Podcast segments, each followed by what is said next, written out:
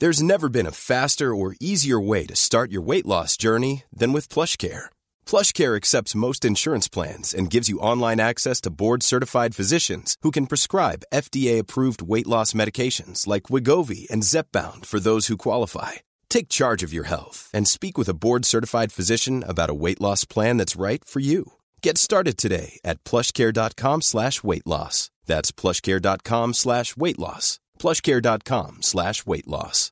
One size fits all seems like a good idea for clothes until you try them on. Same goes for healthcare. That's why United Healthcare offers flexible, budget friendly coverage for medical, vision, dental, and more. Learn more at uh1.com. Hey, it's Ryan Reynolds, and I'm here with Keith, co star of my upcoming film, If, only in theaters, May 17th. Do you want to tell people the big news? All right, I'll do it. Sign up now and you'll get unlimited for $15 a month in six months of Paramount Plus Essential Plan on us. Mintmobile.com slash switch. Upfront payment of $45 equivalent to $15 per month. Unlimited over 40 gigabytes per month. Face lower speeds. Videos at 480p. Active Mint customers by 531.24 get six months of Paramount Plus Essential Plan. Auto renews after six months. Offer ends May 31st, 2024. Separate Paramount Plus registration required. Terms and conditions apply if rated PG. Quality sleep is essential. That's why the Sleep Number Smart Bed is designed for your ever-evolving sleep needs. Need a bed that's firmer or softer on either side? Helps you sleep at a comfortable temperature? Sleep Number Smart Beds let you individualize your comfort so you sleep better together. JD Power ranks Sleep Number number 1 in customer satisfaction with mattresses purchased in-store. And now, save 50% on the Sleep Number limited edition Smart Bed for a limited time. For JD Power 2023 award information, visit jdpower.com/awards. Only at a Sleep Number store or sleepnumber.com. An Erios original. Each week, we decide who's to blame for a historical tragedy. And each week, you tell us if we got it right. My name is Rebecca Delgado Smith, and this is The Aftermath. The Aftermath. Hey everyone, thanks for tuning into this episode of The Aftermath. Today we're speaking with guest expert Ray Connolly. Ray is a writer and journalist. He is the author of the Elvis biography, Being Elvis A Lonely Life. Let's hear what he has to say about the life of Elvis Presley. Hi, Ray. Thank you so much for joining us today. Hey, Rebecca. So, we didn't spend too much time on our episode talking about Elvis's early life. Could you tell us more about his early years, uh, even before he moved to Memphis? Yeah, he was born in a place called Tupelo, Mississippi, and he was uh, a very poor family, extraordinary poor. The only child, the twin was was uh, he there was a, chin, a twin born at the same time as Elvis called Jesse, and he died.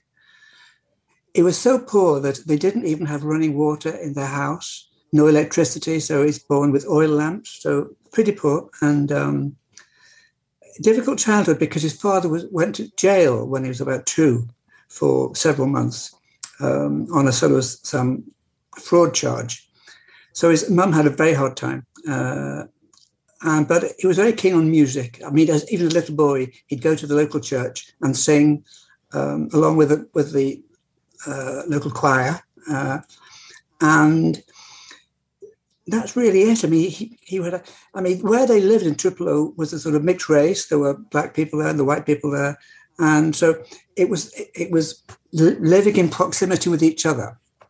Um, and that was Elvis as a little boy until the age of about 13. He went to Memphis. The family was so poor. As, as Elvis said, they were just dead broke. And it had to be better somewhere than in, in Mississippi. So they went to Memphis, uh, which is a local big town and um, things looked better from then onwards. So once he's living in Memphis, how does the move to the big city influence his uh, him as an artist? As an artist, it meant that you know he, could hear the blues on the radio all the time, which was a, a huge thing. Um, where he'd grown up, there, there would have been little radio stations in Tupelo, but not very big. In Memphis, there were there were country western stations, there were blues stations, there were uh, pop, you know, middle of the road pop stations. And so to be able to hear all that coming into him, and it had a huge effect on the way he saw himself, because the music he liked was blues. He liked Arthur Big Boy Crudup. He liked, you know, all those sort of people. and he could sing them very well, which is unusual because he could actually sing those blues songs extremely well. So people didn't know if they didn't see him whether he was white or black. He didn't mind, but he just loved the songs and loved the music. So that would have an effect on him. And then at the same time, he would go, he had a, his first girlfriend was about 15 or 16. And they would go to a church in Memphis, a black church, and where you had to, in those days, you had to sit outside or stand outside the church in a porch if you weren't black and watch and watch the singers inside who were. And I went there myself one day just to find out what it was like. And I met the uh, guy called Reverend Vernon Brewster there, who was the preacher. And um, he said, oh, and he showed me where Elvis would stand. He said he'd stand here, but he couldn't come in. And uh, he just liked listening to the to the gospel singers. And so all these things was he didn't know it at the time, but they were shaping Elvis. You know, it, I mean, heaven lies around us in our infancy, and he didn't know he, he was being he was being fed all these things, which would actually eventually turn him into what he was. When and how does Elvis get his big break? Well, he got his big break basically. I mean, the, the day he left school, when or left school properly, he'd be about 17. And that weekend, he went down to a place called Sun Records in Memphis. Um, and he said, Do you need any singers or anything? But what he wanted to do really, he made a record for he said his mum's birthday. That wasn't true. His mum's birthday was in January, and this was July, but still, that's what he said. And a secretary there took to him and recorded him because the boss was out, recorded him and that was interesting. And when the boss came out, she said, "You know, this boy came in. He's called Elvis Presley, strange name, um, and he played. He made this record. It's called My Happiness." And um, he said, "Yeah, fine." And she said, "Well, uh, but the girl, the secretary, Marion Keisker, whom I met, she said, I'm going to keep him on file because you never know. Because there was something about him. I mean, he's very young and uh, very spotty and, you know, didn't look very attractive, but had a strange voice, a strange high tenor voice, and so she kept it. And then a year, uh, and then Elvis got a job driving driving a pickup truck.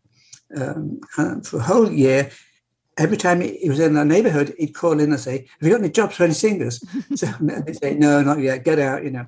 Eventually, the boss said, "Well, let's call him in. Let's just see. Let's try him out with a couple of people." So they tried him out with a bass player and a guitar player, and they tried all night, and he wasn't doing very well. And then suddenly, um, Elvis began to sing That's All Right, Mama, which is an old blues song that he just loved. He'd heard on the radio. And the boss said, Hang on, start again. I like the way you're doing this. And that became Elvis's first record. That night they recorded it straight off. They hadn't got in planning it, but because he could do it and, and the musicians could do it. So it was great. So they played it on the local record station and they did a flip side for it. And, and all of a sudden, you know, people are saying, who is this boy with a voice? We don't know what color he is. Who is he? And that made all the difference in the world because he was being sold on his voice alone. They didn't know what he looked like. Now, everyone in the world now knows what Elvis Presley looked like, but no one knew it then. But they liked the voice. And he had a, it was kind of yearning in his voice that was, was extraordinary. How quickly do things take off for him? What were some of the pivotal moments in his rise to fame? Well, the biggest, I mean, this great change. Straight away, they began doing little, uh, you know, high school hops and things around Memphis and then Arkansas and down to Mississippi. And then um, a guy called Colonel Tom Parker, who was a, who was a Dutch illegal alien into the US with a new name, heard him and thought, oh, this guy could be something else.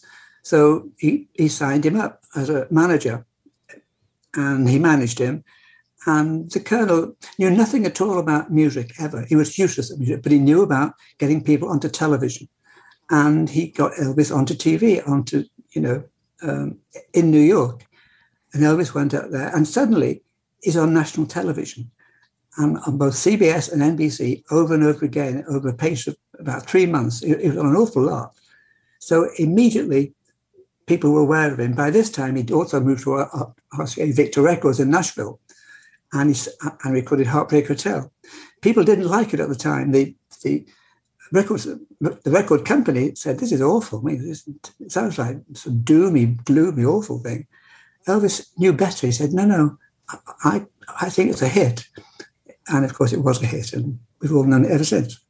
And then straight away he was off, and then you have the sort of. But the Colonel hadn't finished. His next thing was to get into Hollywood, because um, it was so good. By this time, the spots had gone, and he was dying. And well, he dyed his hair slightly later, but he was still a good-looking guy. And he got him into his first film, Love Me Tender, and he was okay. He did well enough. And then the next year, they did Loving You, and he dyed his hair for that. And he had he made him with black hair. He always said, "My I had a um, my background in my my ancestors. One was American Indian, and I wanted to look like them. So he did. Um, and then he was off. And then he was unstoppable because it, it was everywhere in the world.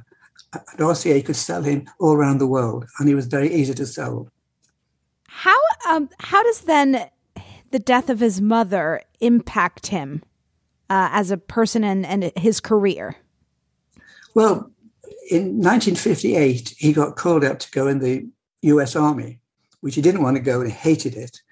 And while he was away, his mother died. Now, he was um, he was very very close to his mom because when his dad had been in jail, they got ex- extraordinarily close and remained so throughout his life.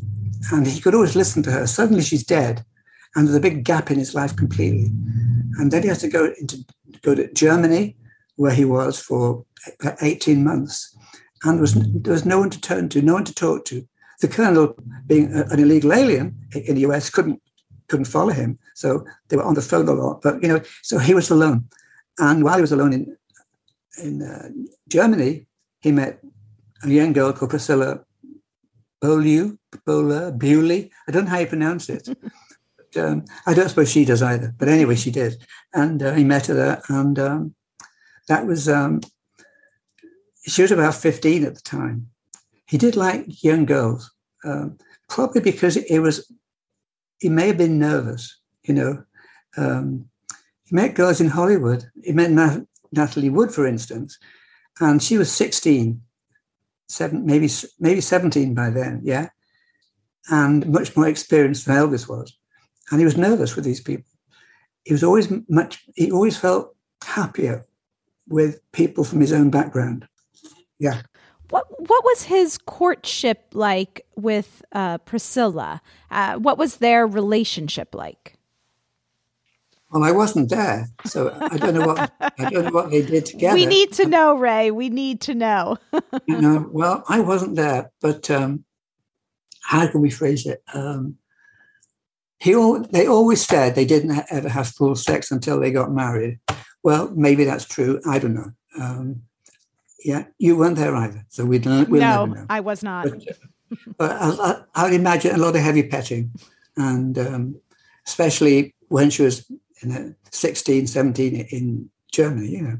But then she, when he went back to America, uh, she moved in with him, you know, and her parents allowed that, which is, you know, it, at the time it was bizarre that they would allow that, but they did, you know. And um, yeah, so I don't know. So who were the Memphis Mafia? Memphis Mafia were all his old friends from Memphis, basically. Um, he never fitted in well with the people in Hollywood. He just didn't. Um, and he always just had his own group. And as soon as filming was over, and he made 30 odd films, as soon as filming was over, he'd go back to his the house he rented. He never owned a house there. He went, oh, he did later on, but early on, he rented a house and it was surrounded by his own mates. His old, you know, um, people he'd known at school, a guy called Red West, and then he called Sonny West's cousin. Um, and there were several of them, and they stayed really, some of them right until the very end. They were always there. But, you know, none of them were what you'd call highly intellectual. They were people who, a job with him was the best they were going to get. Let's, let's, let's be honest. I mean, it really was. Um, and, you know, they were they could go to Hollywood and live with him and, and the trouble is when, you, when you're surrounded by people like that, they are they laugh when you want them when you want them to, and they're angry when you want them to. You know, they it was kind of you know not healthy, but you know most actors go to Hollywood and they get to meet other actors and directors and producers and screenwriters and things. Elvis never did. I mean, the, the guy directing him, that was it. As soon as he was finished, he was out. Now, that may have been the Colonel didn't want people to get too close to Elvis because it's impossible to explain how incredibly um, revolutionary he was. He was that big. You know, we know we know the Beatles were, were huge, but Elvis showed the way, and that's what you could become. And, and of course, he still is that that big. We, we still talk about him now. Yeah. You. Well, at what point does Elvis start using prescription drugs, and uh, for what yeah. reason? He was probably using amphetamines from the very early, early days. There was a thing called NoDoz that you, you, you, if you're driving long distances, you could take that. But also, his mum was always putting on weight, and she didn't like it. She wanted to be beautiful for her son because he was famous now, and so she would take these pills that would that would help slimmer, but they were kind of amphetamine. And I know this because my auntie took the same drugs, and it kept her. I mean, she was hyper all the time uh, until she found out what it was, and then you didn't you didn't take them anymore. Elvis, when he was 8, 19, 20, he'd start taking these things. So from very early on, then he went into the army, and they would give the young soldiers and amphetamines when they're on night duty, just like that, just hand them out, which is not good. Now, most people would come back and take them and come back and forget about it. Not Elvis. He got a taste for them. And, you know, I remember there's, I think, the Scotty Moore, Scotty Moore told me, who was his guitarist. Scotty Moore said he would drive you crazy because we'd, be, we'd do a gig and he'd be on thing, and then we'd come off and he'd say, "Stop the car." Elvis would say, "Stop the car. I've got to get out.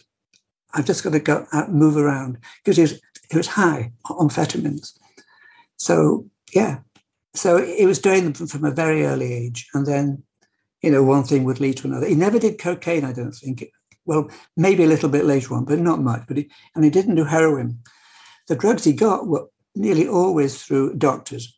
They were, but you know, if you're Elvis, you'd always find a doctor who signed a, uh, you know, a, a, prescription for you. And they did, which to their shame, to their shame, I think. But that's what fame does. Speaking of doctors, who was Dr. Nick? Dr. Nick was, um, he lived in Memphis and he was, um, he had, I think, a good career early on. And they got, he was friendly with Elvis. And Nick, I think, I can't pronounce his name. It's a Greek name anyway. I'm not even sure he's still alive. Is he still alive?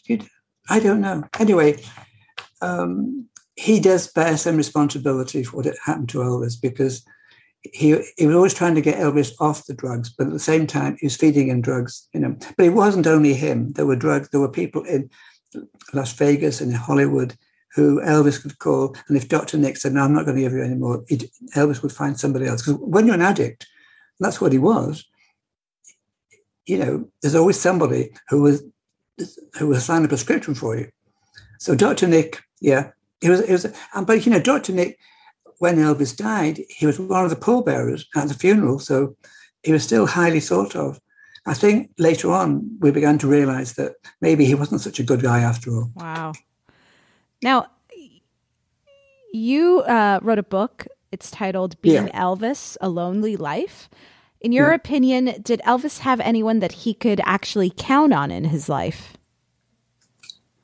When his mom died, when she died, you know, he, he really didn't. He, he, he, um, the Memphis Mafia, they were like nodding, nodding donkeys in the in the back of a car. You know, they'd laugh and all that sort of thing. And there was no one he could turn to and get and get his sort of external advice the colonel would tell him what to do. The colonel was an appalling, appalling manager later on. He was good early on, but not knowing anything about music or or even Hollywood. He didn't know people in Hollywood either. He, he knew the big guys who owned the studios, but didn't know the directors and producers.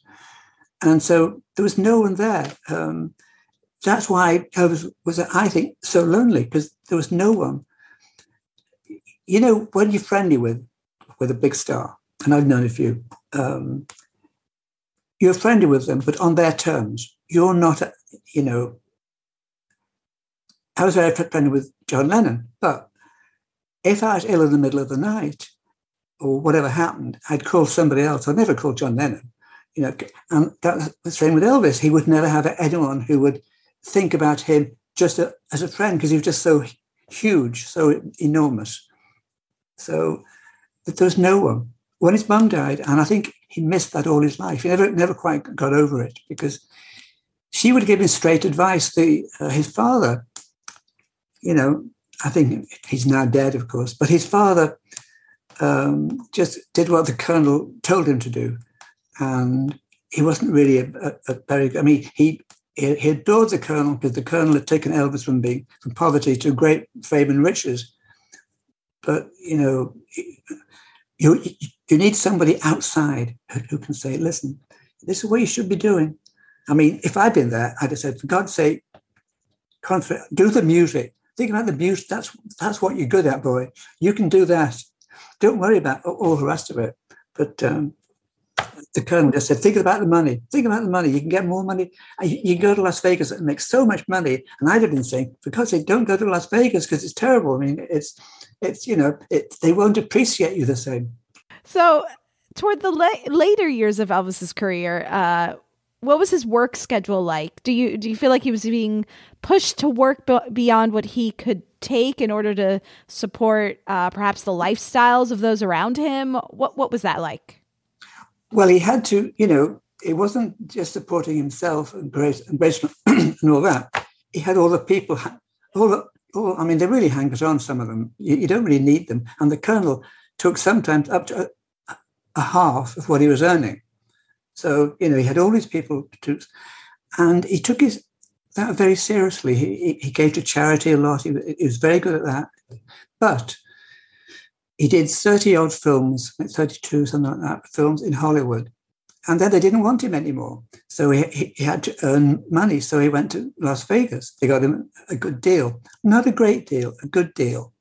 And then he was on, on a sort of circuit doing that. And, um, and he, he, he needed the money basically. That's, I mean, you can't believe that someone as famous as that would need money, mm-hmm. but he mm-hmm. did because he didn't have it. He just hadn't got it. Is I think when he died in 1977, he left $10 million, which seems a lot of money. But actually, even then, it wasn't that much because that included his home, his cars, and everything in it. So, you know, some of that famous. I mean, when John Lennon died two years late, three years later, he left 130 million dollars.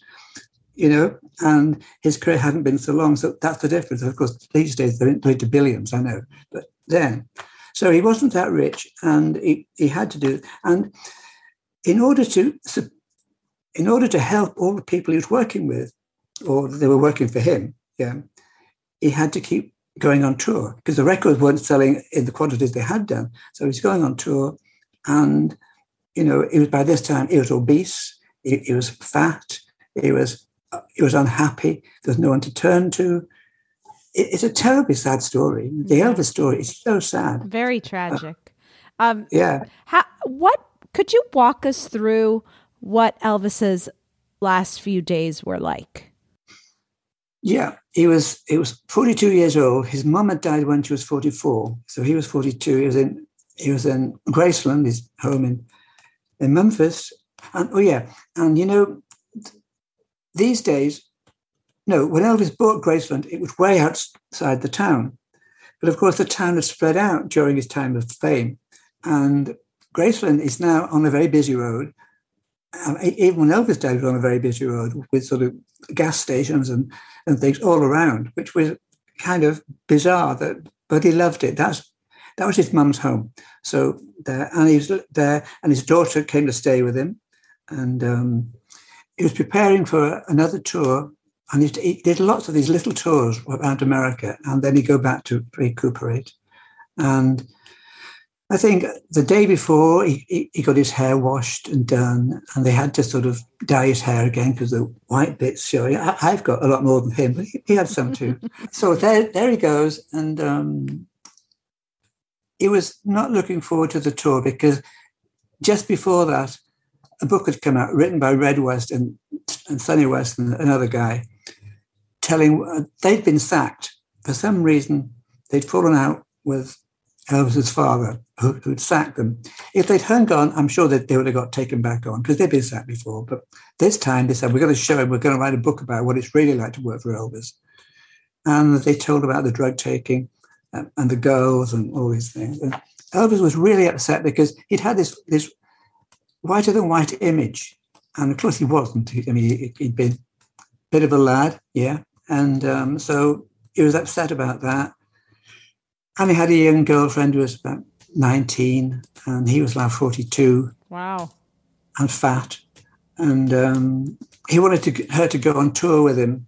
He, he was going to start a tour in Portland, Maine on the day after he died, you know, two days ahead. And she didn't want to go. But you can understand, she was a young girl. Why would you want, you want to go with him?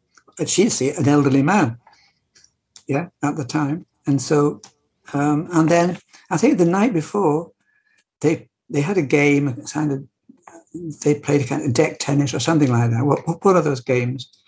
Um, and he and he went to bed and he said to her, uh, oh, she said, he said, I'm going to go and read in the bathroom. And he did. She said, Well, don't fall asleep. He said, No, no, I won't fall asleep. Because he, he couldn't sleep. He had to go to the dentist in the middle of the night for um, a pill to make him sleep. I mean, he was endlessly talking to doctors and dentists and chemists and things about what he needed. Yeah. And um, so he went into the bathroom and he had a heart attack. And he died of a heart attack. I mean, that's what, you know, the, on the next day they said, well, Elvis Presley died of a heart attack. Well, well, he did. But a heart attack brought on by, I think there were 14 drugs found in his body when when they did the post-mortem, you know. And not only that, that the when the people when the police went round um, round the bathroom, there was nothing in the bathroom because they'd be cleaned out by the staff. They said, "Oh, God, we've got to get rid of all this stuff." So they hid it in a hole in the back of Graceland in the garden. So they dug a hole and put all the drugs in and covered it up. But no one's gonna no one's gonna find out that Elvis was really heavily into drugs um, which wow. is kind of sad. Yeah. And so it, it just shows how, and his his aunt, no, his grandma helped with that. She still lived with him, and and his aunt was there, and you know, so it's a really sad life. Yeah.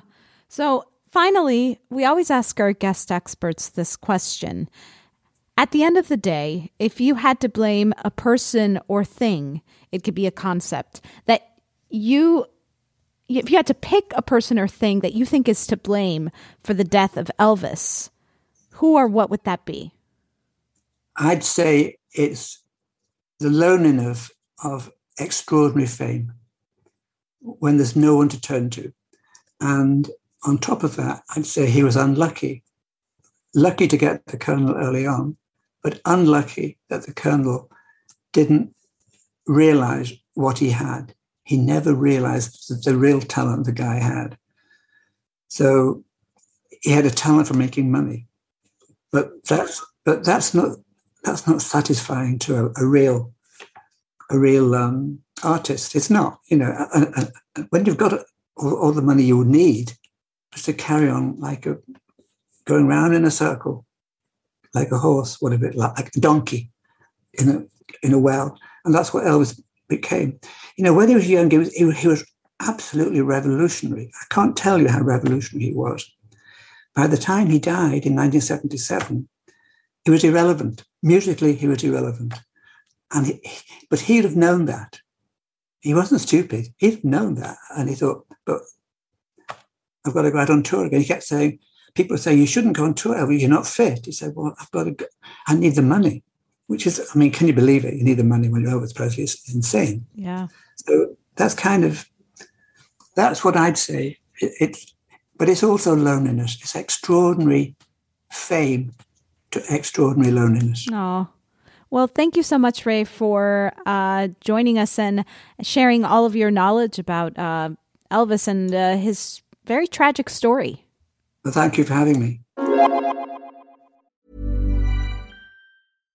If you're looking for plump lips that last, you need to know about Juvederm lip fillers. With Juvederm Volbella XC and Juvederm Ultra XC, your lip look, whether it's subtle or bold, can last up to one full year with optimal treatment and no additional maintenance. Find a licensed specialist and see if it's right for you at juvederm.com today. That's J U V E D E R M.com. Add fullness to lips in adults over 21 with Juvederm Volbella XC or Juvederm Ultra XC. Do not use if you have severe allergies or a history of severe allergic reactions, or if you're allergic to lidocaine or the proteins used in Juvederm. Tell your doctor if you have a history of scarring or taking medicines that decrease the body's immune response or that can prolong bleeding. Common side effects include injection site redness, swelling, pain, tenderness, firmness, lumps, bumps, bruising, discoloration, or itching. As with all fillers, there's a rare risk of unintentional injection into a blood vessel, which can cause vision abnormalities,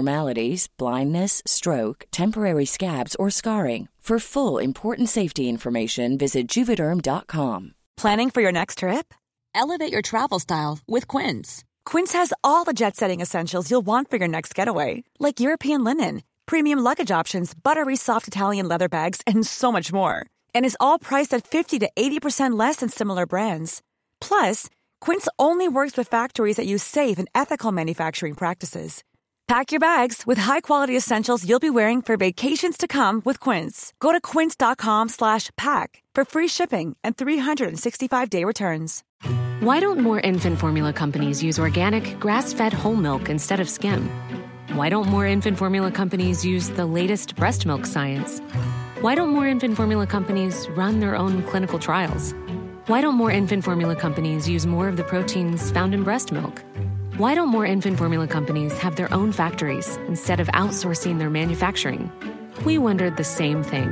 So we made ByHeart, a better formula for formula. Learn more at byheart.com.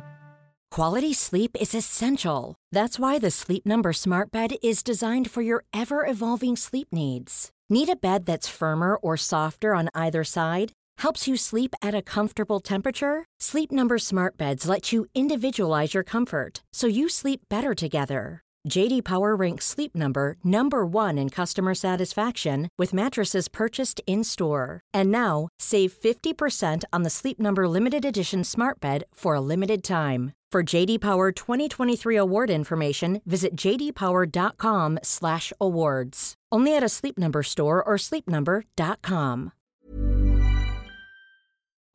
With us today, we have producer Clayton Early Hello. and fact checker Chris Smith. Hi. Hi. What Hi. a tragic Yeah. and sad life Elvis had.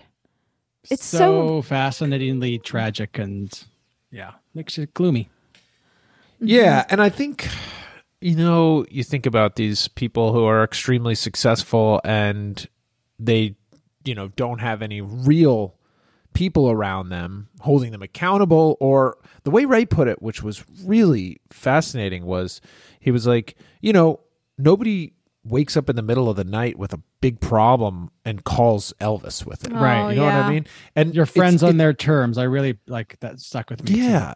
Yeah, and I You don't and want to bother them. It's like, oh, he's famous. He's got so much going on. I can't like vent to him or her. Right, Right. exactly. But I think as human beings, we need to feel Yeah. needed in that way. Like a relationship really needs to be um, Both ways. both Yeah. ways. Yeah. Otherwise, you probably do feel this this significant sense of solitude and loneliness. Well, a big part of feeling good about yourself and feeling validated as a human is feeling like you're needed, right? Yeah. Right. If you're doing the it for screaming- yourself all the time, I think it's easier for the cracks to start showing and for you to get in your head. You know, like if you don't have Yeah. anything to think back on, like, oh, I, well, I was able to be there for that person when they needed it. Like if it's just you and it's people are only coming to you for what feels like monetary or like business things, there's Yeah. no heart Right. in that. Or Yeah. or if they're your screaming fans at your shows, right? There's there's that that will if if that's all you're surrounded by, that will still fill you with emptiness because very yeah, one that way. is that is Yeah. a one very specific form It makes of sense. validation, It, it yeah. but it's not the fulfilling, lasting kind of validation. No. I mean, This you is- want to think it is, but it's not. You, yeah, This you want to be like, yeah, that's all. I need. this is why I think, and we talked about this on the episode, like the importance of a really good team. You know, the Colonel was bad. He was bad vibes. He was bad energy. He was not thinking about mm-hmm. Elvis as the artist. It was all about the money. But like, if you're a mega famous person these days, I I would imagine that maybe you've learned from the lessons of some of the old stars, and you surround yourself with like not just like businessy type team people, but like people who are your confidants, who like really you can, I don't know, Right. like to have that moment of intimacy with if you need it. That's not like money or business related. Yeah, I, I can see how the, the death of his mother really impacted him because it seems like she was the only one who he felt needed her, right? Because they leaned on each other uh, at a since uh he was very young. So I can see how when that went away for him, Yeah. it could have left a, a real hole and in his life and as we have seen happen in the past it, when you're dealing with you know when when someone is an addict or has such easy access you know is an addict and has easy access Yeah. to all of this stuff where are you going to turn to right how are you going to cope You know something. Uh, speaking of the mom, which we didn't discuss, but how interesting that she. I think Ray said that she wanted to stay pretty or beautiful for her now Uh-huh. famous son, so she was the one taking these, um, you know, amphetamines amphetamines to stay thin, and that's Yeah. how he got hooked. So it's like, in, in some way, shoot, there's room for her on the board. As terrible as that is, to say. Yeah. Oh. No, it's true. I mean, in a way, that people didn't know. I think they just thought that it were, there were these miracle Right. diet pills. Right. But one should always be weary of anything that's miracle and diet. Like God, diet. Yes. right. That reminds me of Tammy. Was it Tammy Faye Gwen Bakker or- Shamblin? No. Gwen Shamblin. Oh, right. Yes. Yeah. Mhm. True. Who who were you thinking? Tammy? No, I was thinking Gwen Shamblin, Oh, oh. but my w- mouth said Tammy Faye Bakker. Yeah, different. Different. she probably took some of those pills. I think, didn't she? I don't know. Be, okay, so we should discuss what we ended up sending to the alarmist jail, but I just want to say one thing before we do that. When Ray was describing how Elvis's move to Elvis, uh, Elvis's move to Memphis really impacted him, and he said, "Well, now he had access to radio stations that played blues." in my mind, I was like, oh, of course, because they don't have Alexas, they don't have Apple Music at the time. You were beholden to the local radio stations of your area, hoping that the DJ just had good taste in music or you shared a taste in music with this person and they would play songs you would enjoy. That broke my brain. I also loved what he was talking about how he was so selling on his voice alone. He sold on his voice alone. And, you know, I feel like it's a very relatable thing. I- You hear artists nowadays and you're like, what does that, per-? like, wow, this voice is so unique. What do they look like? And it's easy just to go on the internet and Google an image of them. But how fascinating to be in a time where you're kind of like enamored by someone's voice or their artistry and not being able to just know what they look like and associate like a, an image with the sound or the art. I think that's really fascinating for his, I don't know, rise. Right. Yeah. Right. No, it, it you know, the other thing is that he's a handsome guy. Yes. And, and once you do i mean the, the- I, i'm sure it must have been because as as ray was talking uh uh, describing it and and as we know he had a very unique voice which sounded like many of the singers you know the black singers of the time. But of course this is during segregation. This is the 50s um and that would uh, you know uh, we have to even look into it more but like where were these black artists allowed to perform right, right. what, what what how far could their music really expand um during these racist times. Mm-hmm, mm-hmm. Um, Right. But Elv, it, but as you as we all know, we love and enjoy this music. Elvis could bring that sound, but he was white. Right, right. There, there's a there's another version of this story where we where race is more in the forefront. That would be an interesting. I'd be interested to research and learn more about that. Yeah. Um, I just want to say when he was describing the secretary who took a liking to Elvis, which I think we talked about. Imagine you're some secretary and in walks this like young, handsome Yeah. guy with a like angel voice. Of course, you would have been like I, you would have just been like sweating. Yeah, you'd been like, Like, yeah. um, "Hey, boss. Yeah, come uh, let's record. so I'd love to bring him back in. I think you're gonna like him. um, so Clayton, can you remind us who we ended up sending to the alarmist jail and who we gave the big slap to? we gave the big slap to prescription drug abuse and we threw Colonel Tom Parker in jail. Interesting. And, And- he Ray did mention him in Mhm. when he was blaming. But I, I, I just love the way Ray put it, where he said the ext- it was the his ex- loneliness of Uh-huh. extraordinary fame. Yes, the loneliness Which- of extraordinary fame. right? And, was and you know what? I famous as he think too. What's fascinating about this is Elvis was like the original king of rock, right? So he's like the first of its kind to be so ultra famous in this world. Yeah. Mm-hmm. So there's nothing. You're not like re- looking back on someone. There's no lesson to learn from. Like you are Right. you're the trailblazer. So how fascinating that you really can. You know, he he must have been quite lonely because this was a whole new world for everyone. And there was literally no J Lo he could call. I know. Mm. no uh, no one who could No real, Britney truly understand Spears no Britney Instagram Spears. I mean, he and Britney would have had so much to talk about. Mm. Mm. Um, Gaga, don't get me started. Don't get me started. There's no blueprint. So what do you think? Do you do you uh do you feel like it needs to be changed? Um, I feel like it does need to be changed because I feel like within the loneliness, it, it's like, well, let me think about this because I do feel like Colonel Tom Parker, his manager, contributed to that loneliness. Yeah. And the prescription du- drugs also contributed to, to that loneliness. Mm-hmm. So, what came first, the loneliness or the drugs? The loneliness or the manager? I actually think it was the manager and the loneliness that came, uh, and the drugs that came first. Mm-hmm. Mm-hmm. So, So maybe we keep Colonel Tom Parker uh huh. for not, you know, correcting the situation, and we give the big slap To loneliness. to the loneliness of extraordinary fame. Yeah, I think that's a good call. Okay, I'm going to call it Loneliness of Extraordinary Fame. You're getting the big slap. Well, there you have it. Mm-hmm. Such a sad story.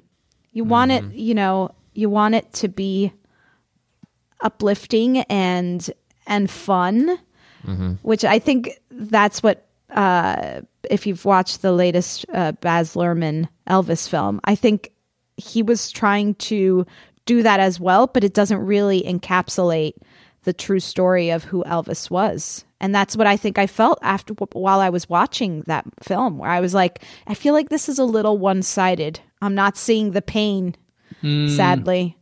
Um, and I think in order to honor him, we have to acknowledge that there was a lot of sadness and tragedy and pain in his life.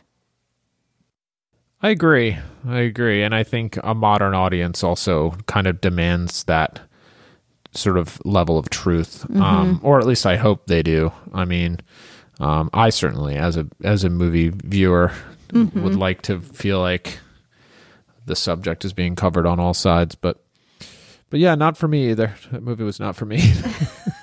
I haven't I haven't seen it. So Well, I can't wait to hear what you think. but this is not about the movie. This is about Elvis, and That's we right. honor him Right. with this uh, with this podcast. Well, stay tuned because next week we're going to be discussing the bombing of Pan Am Flight 103.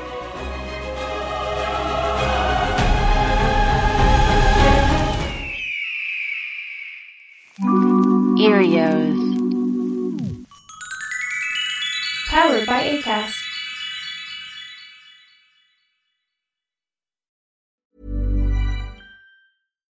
Why don't more infant formula companies use organic, grass fed whole milk instead of skim? Why don't more infant formula companies use the latest breast milk science? Why don't more infant formula companies run their own clinical trials? Why don't more infant formula companies use more of the proteins found in breast milk? Why don't more infant formula companies have their own factories instead of outsourcing their manufacturing? We wondered the same thing. So we made ByHeart, a better formula for formula. Learn more at byheart.com. This message comes from BOF sponsor eBay. You'll know real when you get it. It'll say eBay Authenticity Guarantee. And you'll feel it. Maybe it's a head turning handbag, a watch that says it all, jewelry that makes you look like the gem, or sneakers and streetwear so fresh every step feels fly. eBay gets it. So look for the blue check mark next to that thing you love and be confident that every inch, stitch, sole, and logo is checked by experts. With eBay Authenticity Guarantee, you can trust that feeling of real is always in reach. Ensure your next purchase is the real deal. Visit eBay.com for terms. Planning for your next trip? Elevate your travel style with Quince. Quince has all the jet setting essentials you'll want for your next getaway, like European linen, premium luggage options, buttery soft Italian leather bags, and so much more. And is all priced at 50 to 80% less than similar brands. Plus, Quince only works with factories that use safe and ethical manufacturing practices. Pack your bags with high-quality essentials you'll be wearing for vacations to come with Quince. Go to quince.com/pack for free shipping and 365-day returns.